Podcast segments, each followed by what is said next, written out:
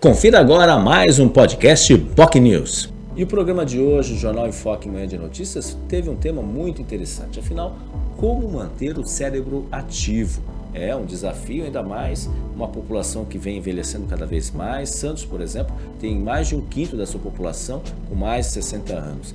Trabalhar o cérebro é fundamental, todos os especialistas colocam isso. E como os games podem ajudar nesse sentido? Esse foi o tema central do programa de hoje, que entrevistou o Fábio Ota, que é CEO da ES Game, International School of Game, e do aplicativo Cérebro Ativo. Esse, esse programa foi iniciado em 2014 e vem conquistando cada vez mais prêmios, recentemente pela Prefeitura de São Paulo.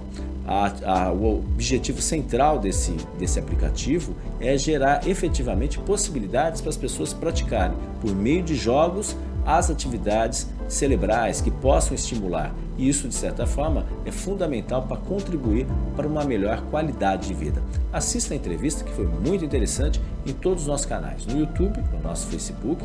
Você pode se inscrever, inclusive, e receber todas as nossas notificações no nosso Twitter, na Rádio Boc News e, é claro, no nosso site bocnews.com. Você ouviu mais um podcast Boc News.